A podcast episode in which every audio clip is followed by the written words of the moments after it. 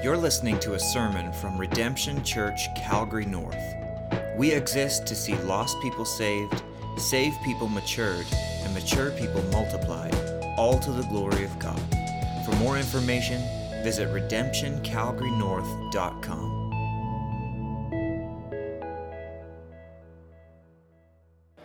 All right, you can have a seat. Um, hopefully, you've seen that. There's a new, uh, we're calling this uh, the seed, the promise of redemption. Uh, we're going to be uh, continuing to study Genesis 3, but we're going to be using it as a launch pad um, into uh, our study of uh, God's redemption for us and the result of that. things that we focus on in the season of Advent love, joy, peace, hope. It's all a result of Christ coming. And, uh, and as it springs from the hope and the promise that we're going to read about this morning. If you're joining us online, I just want to welcome you. And uh, if you want to let us know that you're joining us uh, through uh, the app that you're on, that would be great. Well, um, We've, uh, we've been in Genesis since uh, September, and we've got all the way to chapter 3.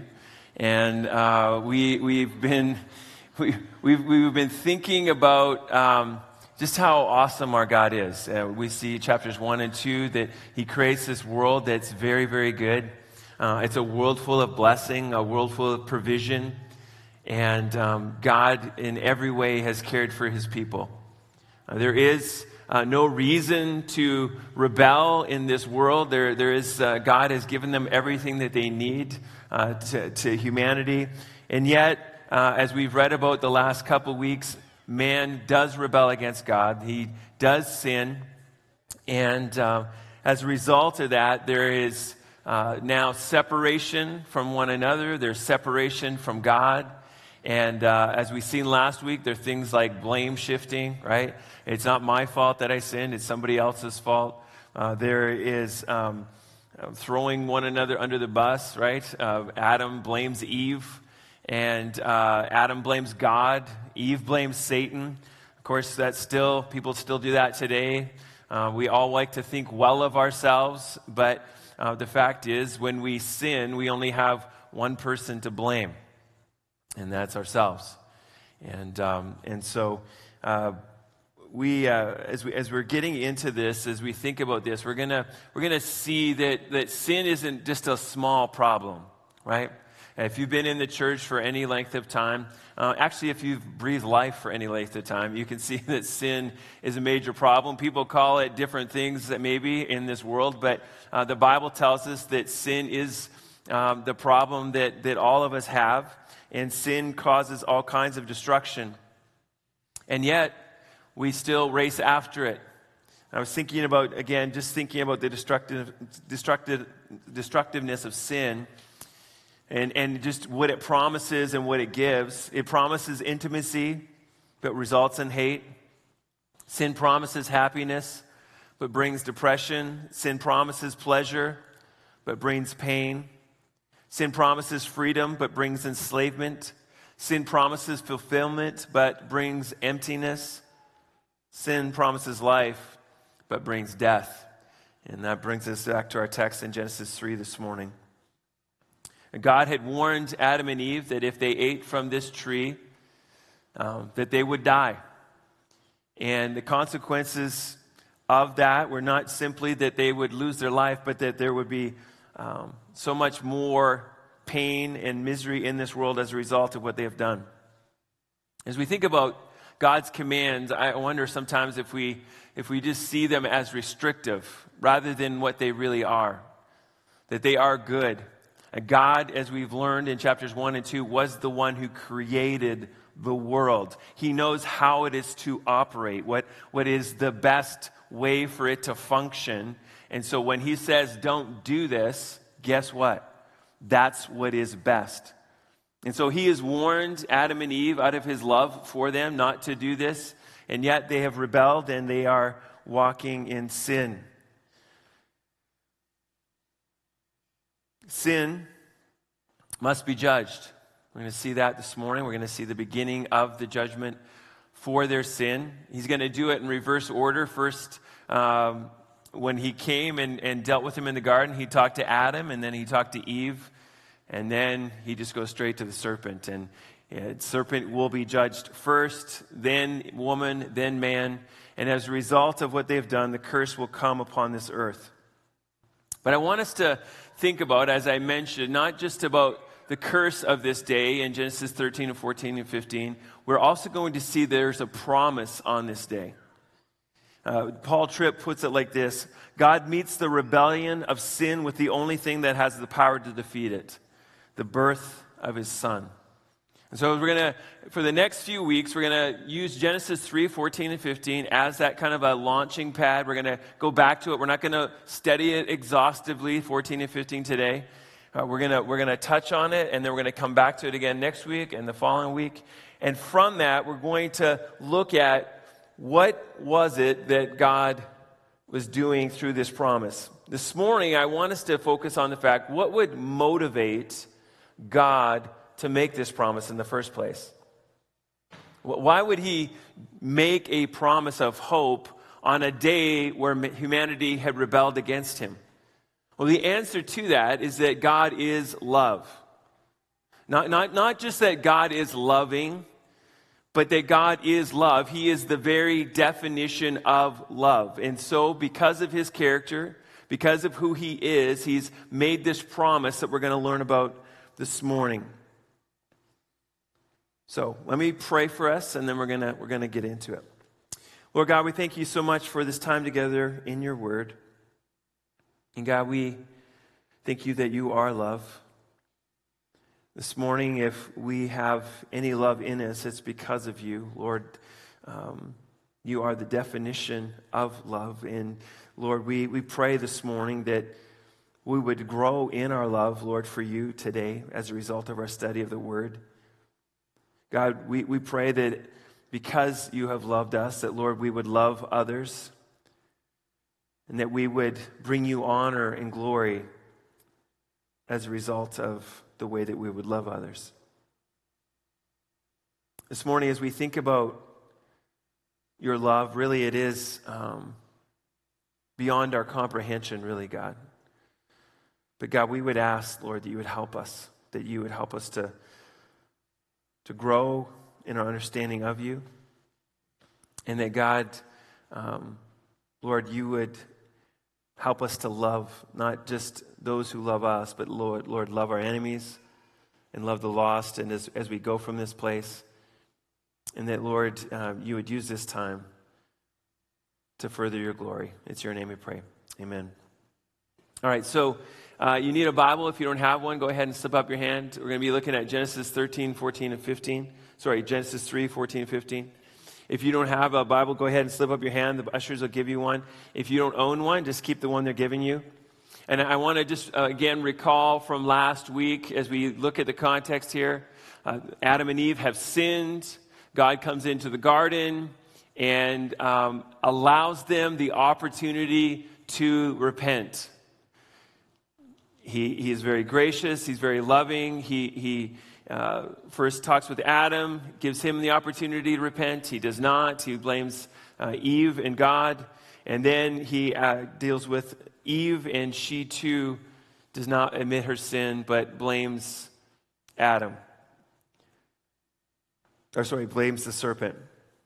So, this is where we find ourselves now. Genesis 3:14. The Lord God said to the serpent, "Because you have done this, cursed are you above all livestock and above all the beasts of the field." On your belly you shall go, and dust you shall eat all the days of your life. I will put enmity between you and the woman, and between your offspring and her offspring. He shall bruise your head, and you shall bruise his heel. So, three reasons for God's promise of hope we're going to be looking at this morning. Three reasons for God's promise of hope. First, we're going to see God's love for his world. God's love for his world. As you read through the scriptures, you see that God has a love for the lost, for those whom he has created.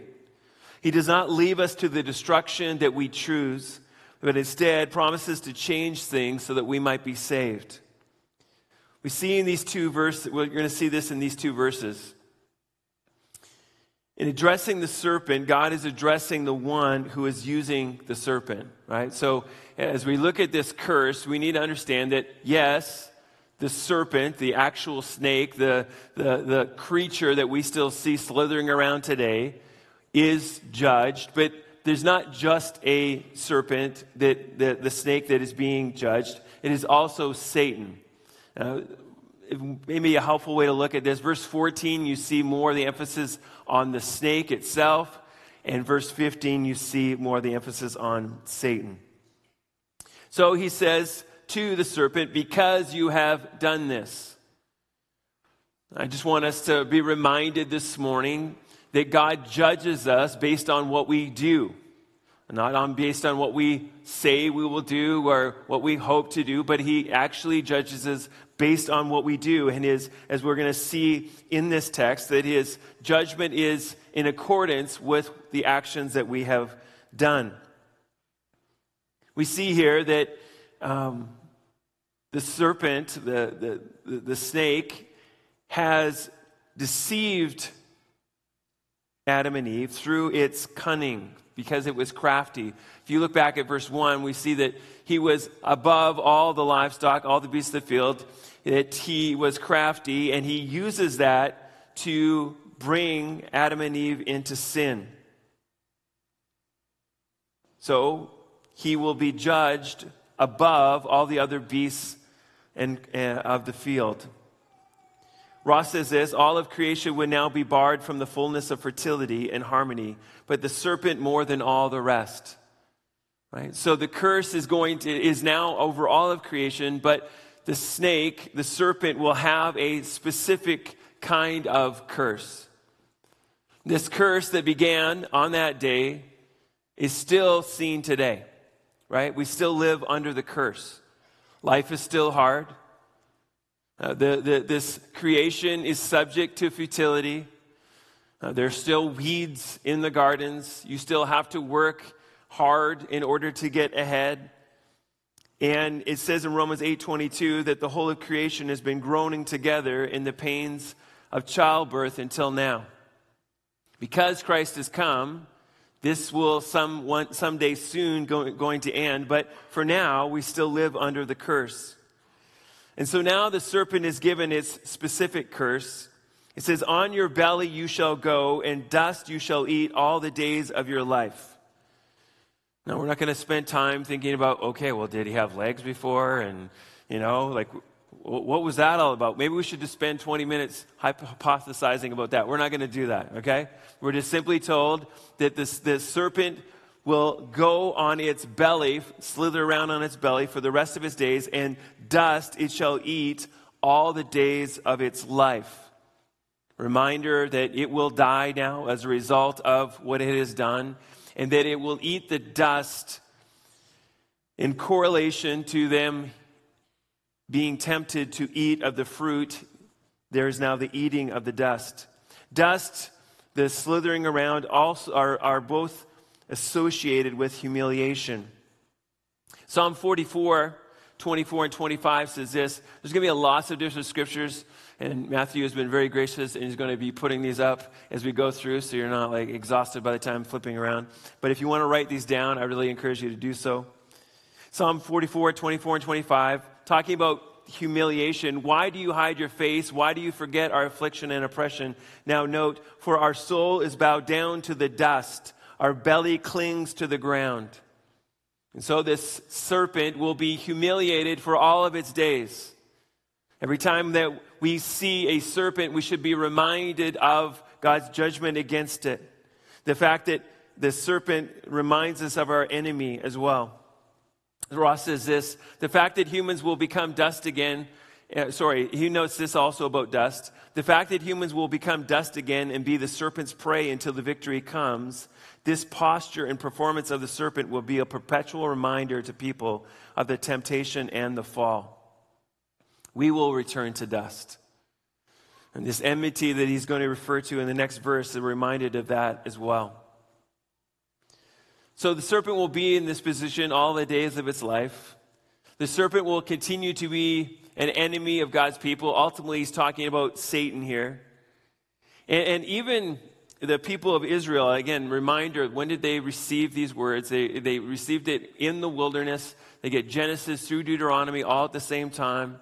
And so they learn about the serpent in the garden, but they also reminded that it is detestable to them when they think about the food laws. Leviticus 11:42. Uh, whatever goes on its belly is detestable. And so they're, they're to, they're to, uh, to be on guard against the snake. The serpent is what, or sorry, the Satan is what is pointing to. And then he says this in verse 15 I will put enmity between you and the woman, and between your offspring and her offspring. He shall bruise your head, and you shall bruise his heel. There's a lot going on here. Uh, there's, there's, a, there's a term, proto evangelium, that's used of this verse. It is the first glimpse of the gospel. This is the first promise that God gives to, to us as he judges Satan. There's, there's going to be enmity, it says, between Eve and the serpent, but not just between them, but between all the offspring of Eve and then all the offspring of Satan. And then in the end, that the, descendant of Eve will bruise his head. In other words, he will, he will destroy them, and Satan will continue to bruise his heel. So there's this enmity that's going to go on until the last day.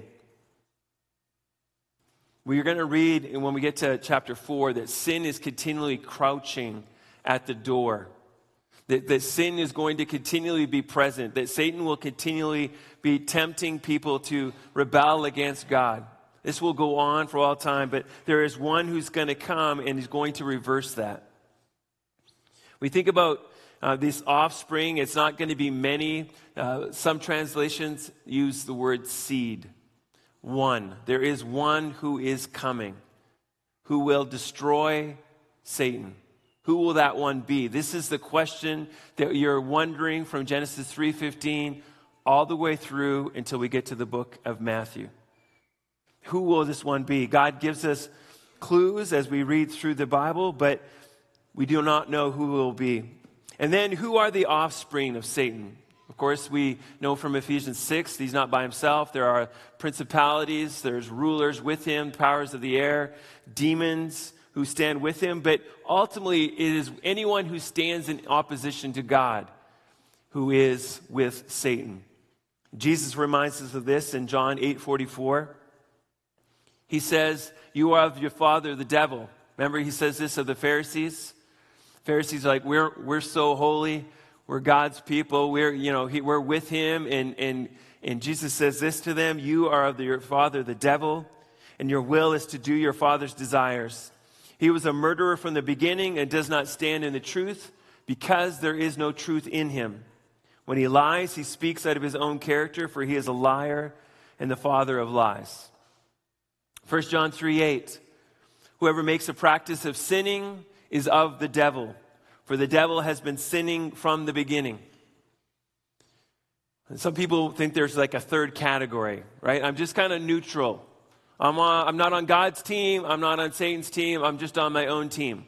There is only two teams, all right? You're either with the Father or you're with the devil. You're with Satan.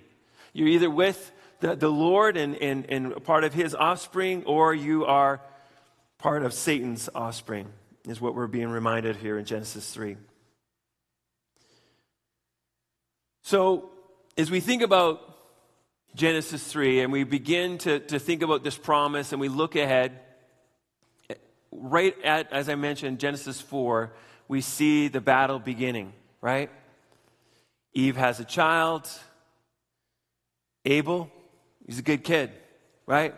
He's with God. Cain, sin is crouching at your door and it desires to have you. Satan is going to try to use Cain to destroy God's plan. And so Cain kills Abel. I guess that's it. God is defeated. Well, what happens? Seth is then born. And then through the line of Seth, there's the expectation that, that maybe the next one, maybe son's child, will be the one who will come and defeat Satan. But things don't go real well. Get to chapter 5, and then into chapter 6, we're already at the point where God's like, I got to destroy the earth. Wickedness is rampant. It looks like Satan has won, right? He has won this battle. He, he has got all of God's creation against him. He, he, it, it's over. But there's a family. Noah and his family are spared. And they are saved through the flood. And, and God says, I'll never do that again. I'll never destroy the earth through a flood. We have the rainbow to remember that, that God will never do that again. He makes a covenant to mankind. But Genesis 8, we read what? The inclination of man's heart is still sinful, it's still there. You get to Genesis 11, they're trying to take the place of God again at, at the Tower of Babel, and, and God scatters them over the earth. Like, I mean, is this ever going to get good? Right? But then by Genesis 12, what? We're reminded God is love.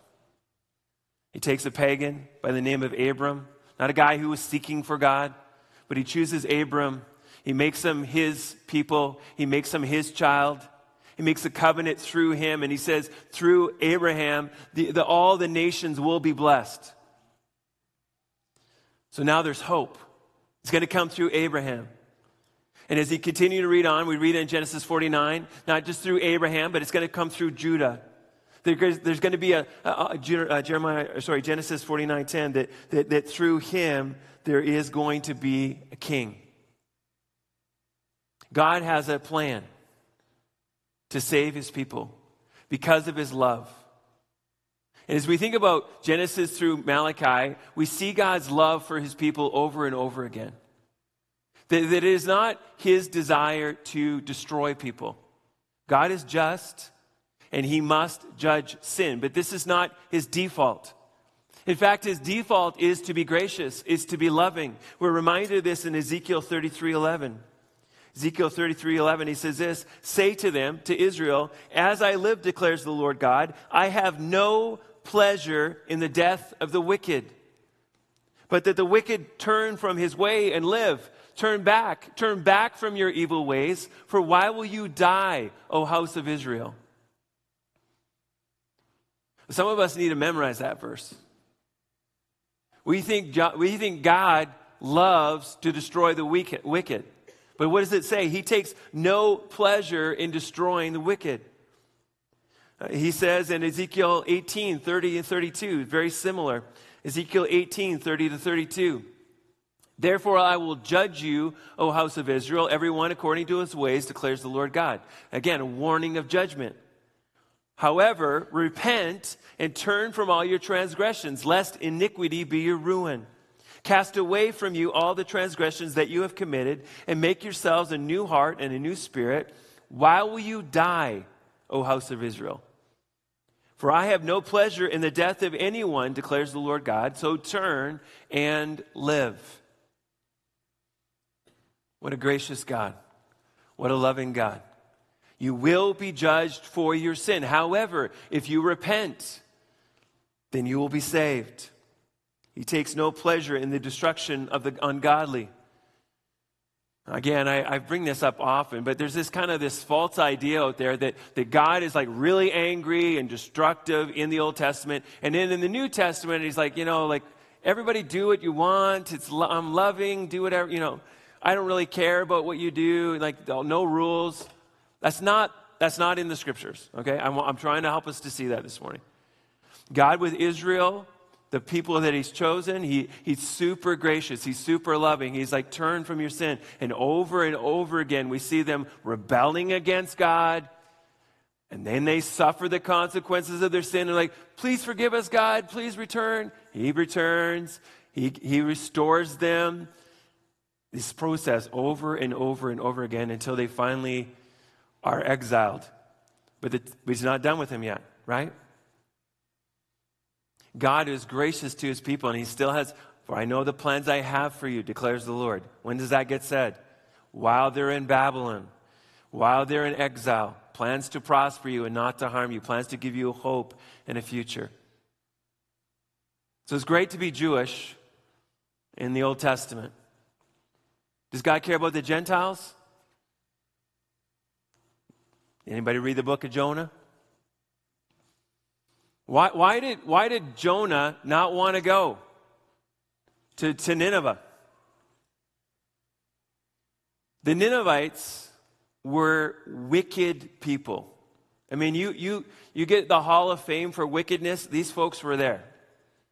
I mean, they, they, they weren't just a little evil. And God says, I, Jonah, I want you to go and proclaim to Nineveh that I'm going to destroy them. He's like, No, I don't want to go.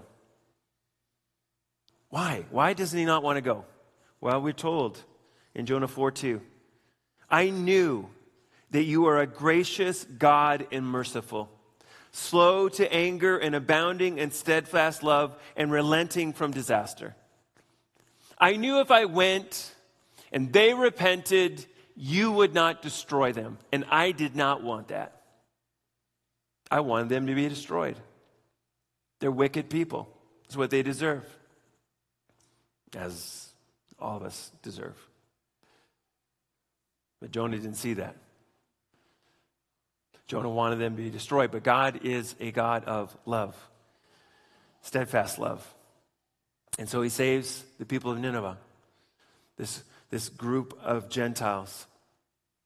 God's love is just on display over and over and over again through the Old Testament. And as you read through, as I've already said, you start seeing these, these signs of who's the one to come. He's going to come from the line of Judah. Later, we see that he's going to come from the line of David. That, that, that David is going to, to have someone from his lineage on the throne for all of eternity. And so the, we get to the point that, that there is this one to come. And why is he coming? Because God is love. As we think about December, we remember that as generation after generation after generation come along, there's this young couple. Their names are Joseph and Mary. Not, not, not a couple that the world would pick to, to give the Savior of the world to be responsible for. But this is who God chooses. Someone from the line of David, just as he promised. Just as we go all the way back to Genesis 3:15. Why is, why is this one coming from Eve coming? Note, note that she's coming from the line of Eve, which then highlights Isaiah 7:14, the virgin birth. She will come from woman, not from man, not from the line of Adam, born through the power of the Holy Spirit. But why is, why is he being sent? Everyone knows this verse probably here, even if this is your first time to church. John 3:16. For God so loved the world that he gave his only son that whoever believes in him should not perish but have eternal life. For God did not send his son into the world to condemn the world but in order that the world might be saved through him. It is again God's desire that man might have life, that they would not have to die for their sin. That if they would believe in Jesus, that is, place their faith and trust in Him, that they would not have to die for their sins, but instead have eternal life. Because Jesus was born on this earth, this is what we celebrate at this season. Because Jesus came and lived on this earth, we can have hope and life today. He lived the perfect life. He, we read Genesis 3 1, 2, 12, and we read what? Adam failed. We need a new Adam. And so that's what God does. He sends Jesus. He's the new Adam. He lives the perfect life. He never sins, not one time. He dies upon a cross. And as he's on the cross, my sin, your sin is placed on him. And then the wrath of God that has to come against all sin is not placed on you or I, but on him. And he pays the debt. This is why we can have hope. And anyone who believes that Christ has paid the debt for him and places their trust in him will be saved, will have eternal life. This is what God has done. And not only are we saved from eternal death, but we are saved from the power of sin in our life. The Holy Spirit has given us that we might say no to sin. Before then, you are slaves to sin. Even your, your perfect, you're not your perfect, your good works are sinful because they're done from a sinful heart. But because Christ has come, we are saved from the power of sin, from the power of death, and from Satan. We read over and over again if we resist the devil and submit to God, that he will flee from us. When you're in Christ, Satan can do nothing to you. This was the promise that, that Jesus would come and defeat Satan, and he has done so. He has done so so that we might have life. He has done so because of his life, or sorry, because of his love. As we think about God's love, he shows love to all mankind, even today. He sends sun and rain on both the just and the unjust, it says in Matthew, 4, uh, Matthew 5 45. Blessed not because of their actions, but despite their actions. The kindness of God being given that they might repent of their sins. MacArthur puts it like this God graciously holds back his judgment. He saves sinners in a physical and temporal way from what they deserve to show them his saving character, that they might come to him and receive salvation that is spiritual and eternal. God's kindness is meant to lead us to repentance. When Jesus walked on this earth, we see that he came to seek and to save the lost. Luke 19 10. For the Son of Man came to seek and to save the lost. And now we await his return the final defeat of Satan, the final removal of sin, the final remover, removal of death, but he has not yet returned. Why? He comes back to, again to because of his grace and his love towards the lost.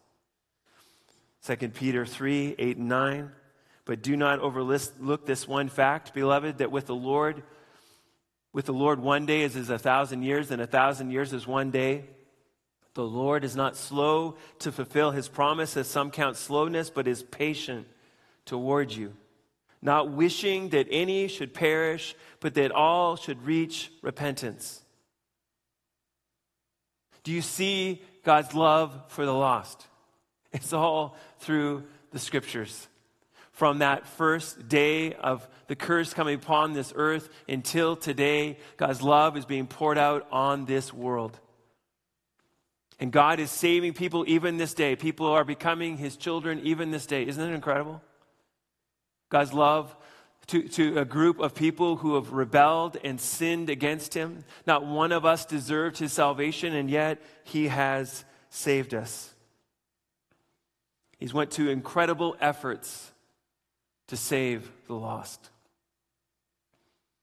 This morning, I want us to think about which group are you in? Are you in that group that's still unrepentant? You're still walking in your sin. You, you, still, you still have not recognized that God has, has sent his son to, to, to, to replace, or sorry, to be a substitute for your sin. I wonder if some of you here this morning are still walking in your rebellion against God because you have a wrong picture of him. You see God as someone who's just ready to hammer, right? There's nothing that God loves more than smiting the wicked. That's what you believe, that you believe that, that God just loves to destroy the wicked. That, but, but that, I, I hope you see this morning that God takes no pleasure in destroying the wicked.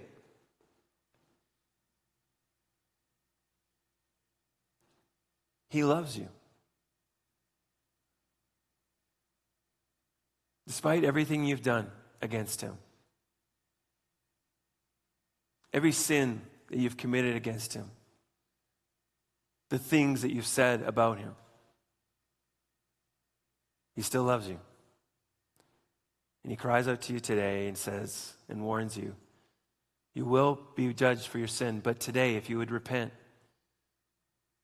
I would forgive you. If you place your trust and hope in Jesus Christ, you could have eternal life today. I pray that everyone here this morning hears that.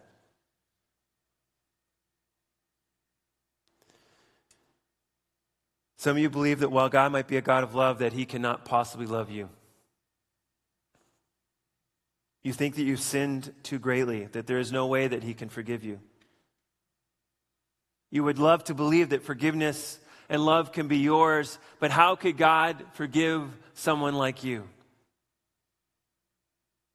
Again, I would remind you about the Ninevites. I would remind you about Paul,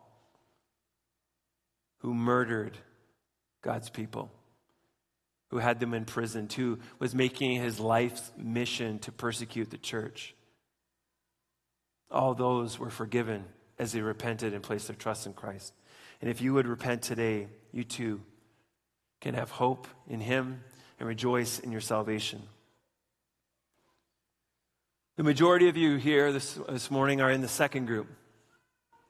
And I want us to be reminded of the lengths that God has went to in order to save the lost.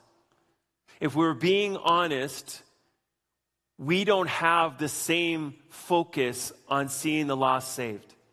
We, we, don't have the same efforts to see the lost saved. And I, I want us to reflect the heart of God. I want us to reflect the love of God in our, in our day-to-day life and have the same heart for the lost that God has.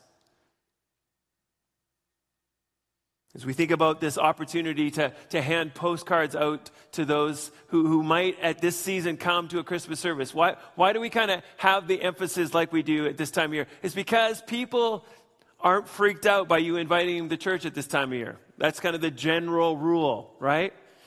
There's some kind of religiosity out there, and so they're like, eh, mm, you know, maybe I'll mix it up this Christmas instead of doing what we've done every year, we'll go to church. There, there's an openness there, and, and, and, and they, don't, they don't know that they're lost. They, they don't know maybe necessarily that, that, that, that what Christ has done for them, but you put out the hope to them and you invite them this Christmas. And if they won't come, then you just say, Well, let's have a coffee sometime. I, I would love to talk to you about what Christ has done for me. Right?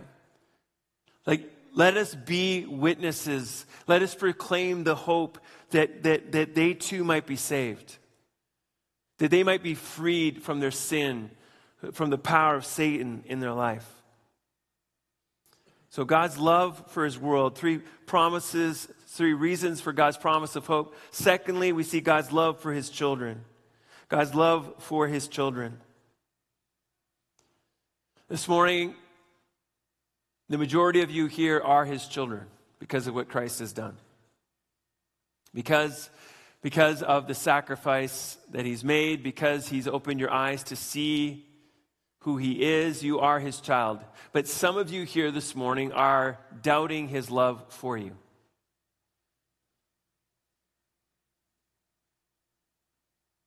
You, you have begun to think about God's love in human terms. You, you think about your life, you think about the way that you, you have been responding to Him day in and day out. You, you say you're going to do one thing and then you do the opposite. You, you, you, you, your, your heart is far from Him, and you believe at this point His heart must be far from you as well. He must be so disappointed in you. I mean, how could He love you anymore? I mean, I mean, you're, you're supposed to be his kid. You say you're his kid. You say you're a Christian, but look at the way you live. How, how could he love you? But that's not how God's love is. God's love is steadfast. God's love is eternal. It's unchanging. If you're his child this morning, he loves you now as much as he's ever loved you. And he's saying to you the same as he did before, when before you knew him, repent. Turn back to me. I'm here. Walk in my ways. Know me. This morning, as his child, do you know of his love? Paul's prayer is my prayer for you this morning in Ephesians 3. 14 and 19. Ephesians 3 14 and 19. I'm just going to read it, it's on the screen there. Paul says this to the church in Ephesus For this reason I bow my knees before the Father, from whom every family in heaven and on earth is named, that according to the riches of his glory he may grant you to be strengthened with power through his Spirit in your inner being, so that Christ may dwell in your hearts through faith. Now listen, that you being rooted and grounded in love may have strength to comprehend with all the saints what is the breadth and length and height and depth, and to know the love of Christ that surpasses knowledge, that you may be filled with all the fullness of God. You, you are grounded. You are rooted in love. The, the text that was read earlier in 1 John, you love because he first loved you. The only reason that you are able to love in any sort of way, that true way, is because you have been first loved by him. We, we, we our, our, our hope, our, our life is grounded in his love. And his prayer is that you would understand the completeness, the fullness of his love towards you. We see that the, the height, the depth, the breadth, the length, he, he's, he's described like, I want you to, to uh, just have a glimpse of understanding of what his love towards you is. That you might be filled with the fullness of God. What is the fullness of God? It is to have his love within you to love as he has loved us. The love that surpasses knowledge. Romans 5, 5 2. It says, and walk in love as Christ loved us and gave himself up for us, a fragrant offering and sacrifice to God. God's love towards us was sacrificial. He left his throne in heaven and he came and lived on this earth in lowly means so that you and I might have life. He gave himself up to God, a fragrant offering and sacrifice to God. He wants us to know the enormity and completeness of his love. John 15, 13, greater love has no one than this, that someone lay down his life for his friends. This is what Christ has done for us. One way to grow in your understanding of God's love for you is to understand how great of a sinner you really are. As you grow in your faith, as you grow in your knowledge of, of the Lord, there's a funny thing that happens. You, you see your sin more and more and more. The closer you get to the light, the more you see how dark your heart really is. That what the scriptures say that our first inclination is always towards sin, it's there. You, you, you understand that more and more and more so. And you, and you, you cry out, Thank you, Lord.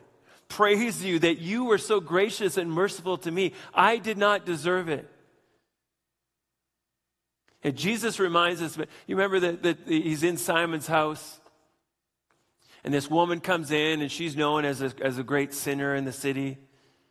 And she comes in and she's at Jesus' feet and, and she's just weeping and, and, and, and loving on Jesus. And, and, and, and, everyone's like, you know, does, that, does Jesus know who this woman is? I mean, and, and Jesus uses this opportunity to say, Simon, look, look what she's done for me. And, and she's done this because she has been forgiven much. Out of the understanding of how much she has forgiven, she's been forgiven, she now loves much. And Simon, those who think that they have been forgiven little, love little. Now, the point of this is not that, that, that her sins are here and Simon's sins are here. It's the fact that Simon thinks he's a pretty good person. Simon doesn't see his sin as he ought to. Simon doesn't understand the fullness of his depravity and the richness of God's love towards him. And so it is for you and I. If you want to make much of God's love for you, it begins with you understanding how great your sin is, how hopeless your situation was apart from Him.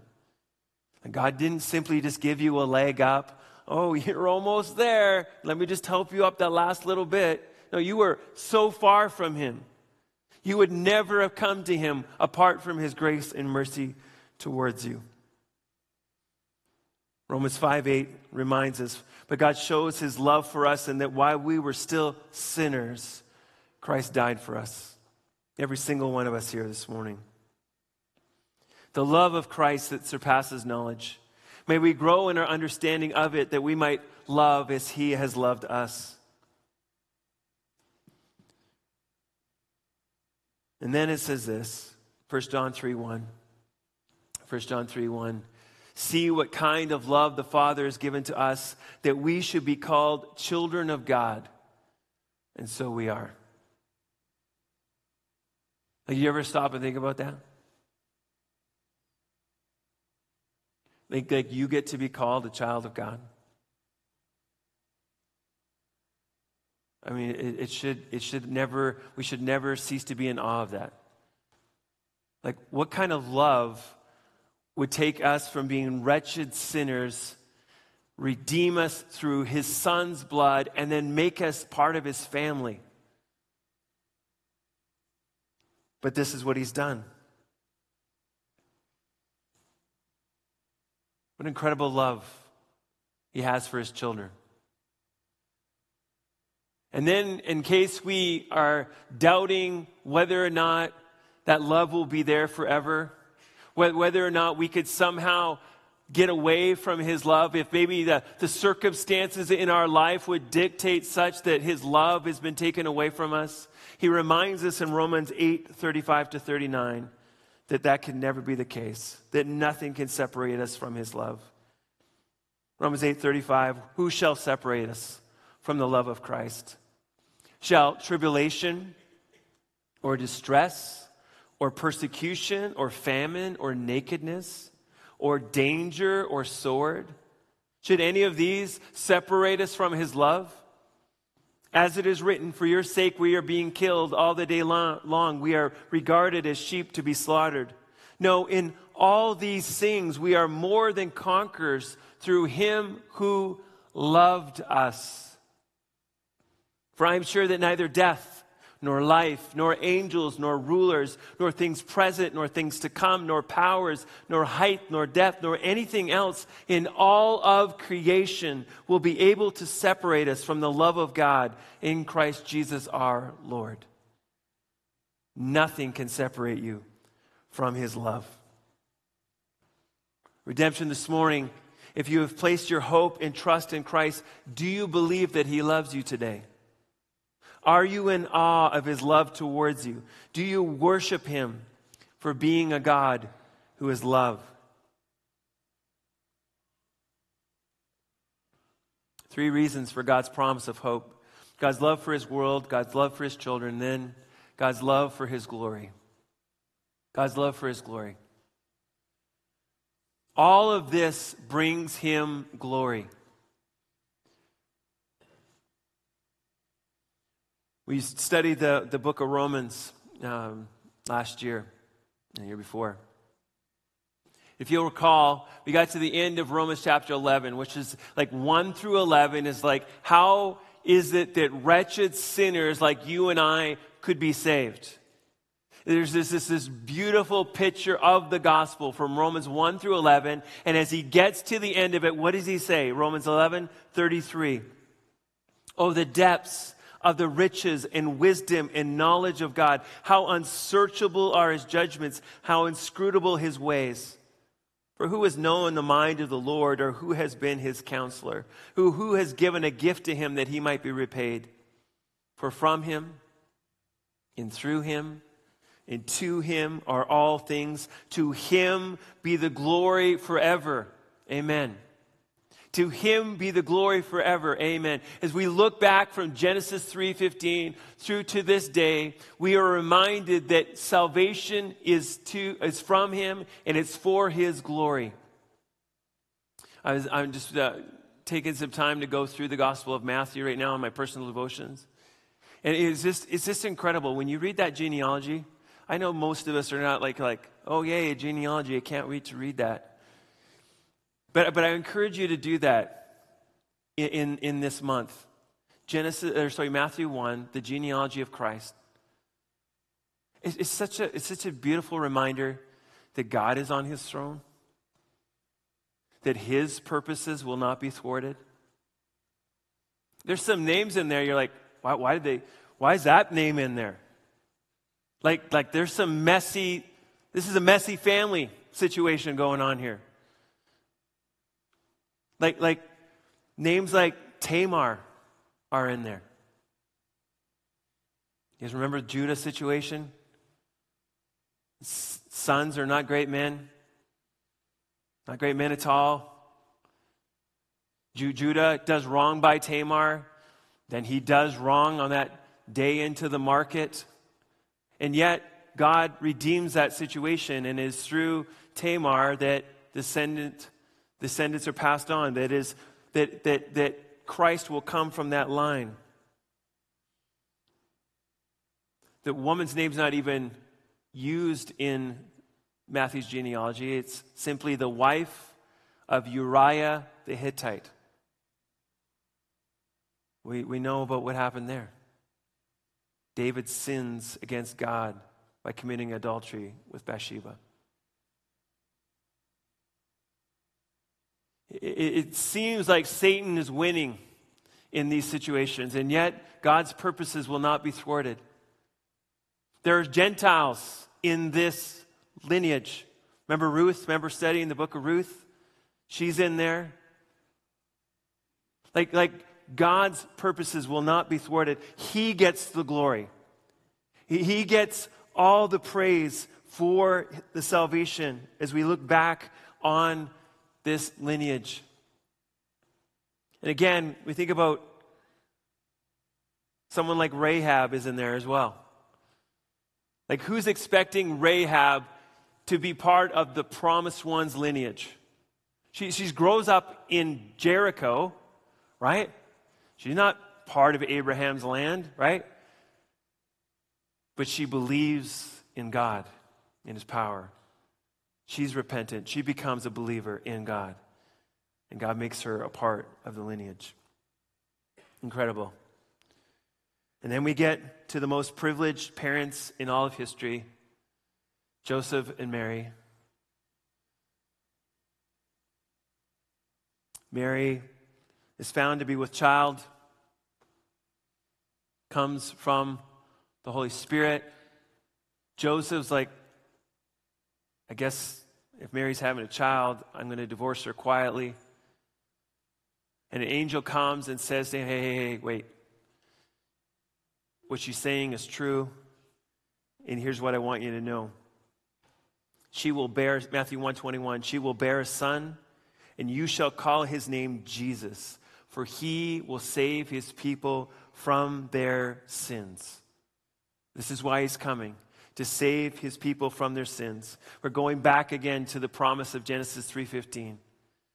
And now in the womb is the one who will come, the person who will come to save their, his people from their sins. All glory goes to God for his plan of salvation. And then on that night, when Jesus is born, the angels come to the shepherds, and what do they say? Luke 2 10 through 14. And the angels said to them, Fear not, for behold, I bring you good news of great joy that will be for all the people. For unto you is born this day in the city of David a Savior, who is Christ the Lord. And this will be a sign to you. You will find a baby wrapped in swaddling clothes and lying in a manger. And suddenly there was with the angel a multitude of the heavenly host praising God and saying, Glory to God in the highest, and on earth peace among those with whom he is well pleased.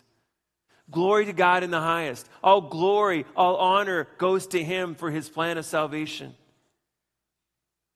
Piper says this We get the Savior, he gets the glory. We get the good news of great joy. God gets the praise. This is God's design in sending his son. That's how he loves us. In Jesus coming to this earth and defeating sin, Satan, and death, we have now been reconciled to God, and as a result, we are able to do that what we were designed to do. We are able to glorify God. The Westminster Confession says this man's chief end is to glorify God and to enjoy Him forever. This is what we get to do because of God's love towards us.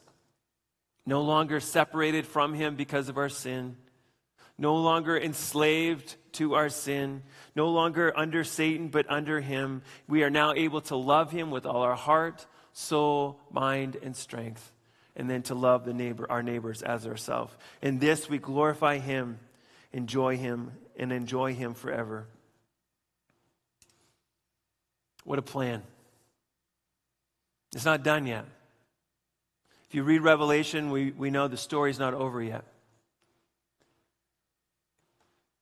But it's, it might as well be. Because the only thing that's waiting between now and then is the salvation of more people. I, I like to joke about this, but could we just go out this week and find that last person who needs to get saved? Tell him or her the good news, and then they can save, get saved, and then Jesus can return. And when he returns, it's not going to be a battle. It's going to be like over, like that. All his enemies will be destroyed. And I pray that as he returns, you are found ready and, and excited to see him.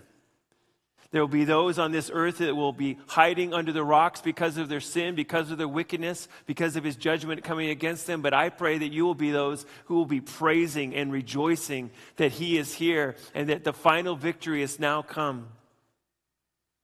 Why has he done all this? Love for his world, love for his children, and love for his glory. And I ask the worship team to come up. And I want us to just, just take a time to reflect this morning.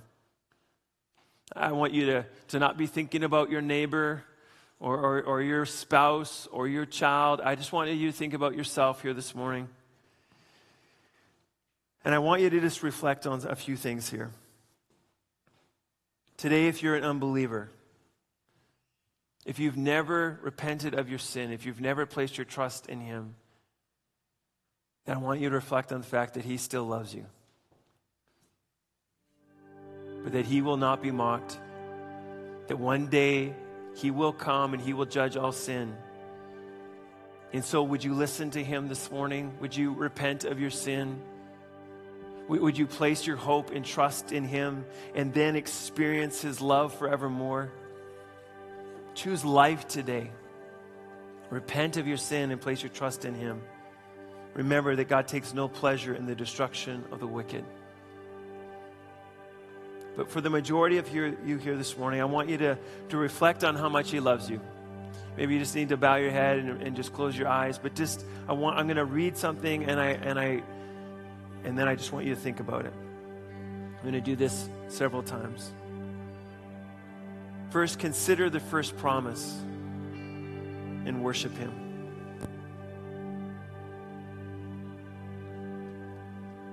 Consider the steadfastness of the love of God that brought about the coming of Jesus and worship Him.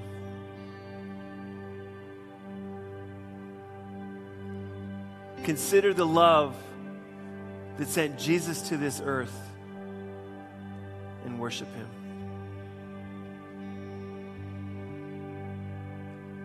Consider the humble life that Jesus lived in the love that he showed the lost and worship him. Consider Christ's suffering and death and resurrection and worship him. Consider that you were once lost, but that you have been now found and worship him.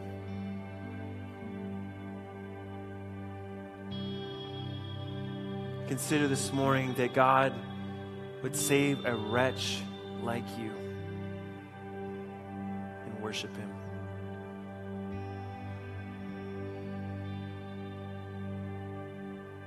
Consider that you are now a child of God and worship Him.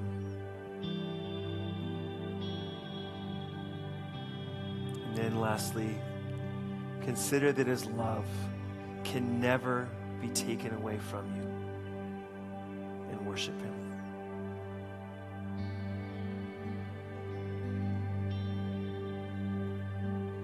Oh Lord, we praise you this morning that you are a God of love.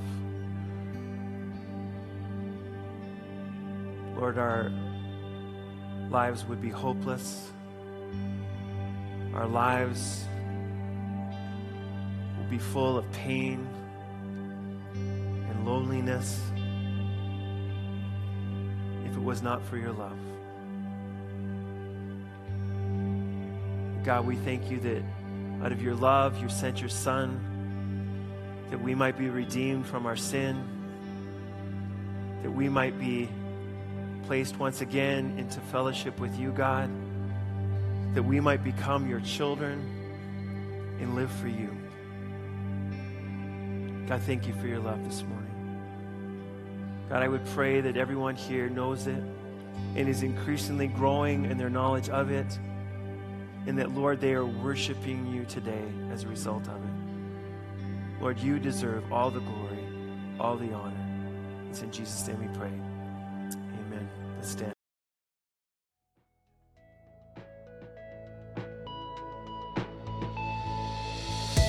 Thanks for listening to this sermon from Redemption Church, Calgary North. For more information about our church, visit redemptioncalgarynorth.com.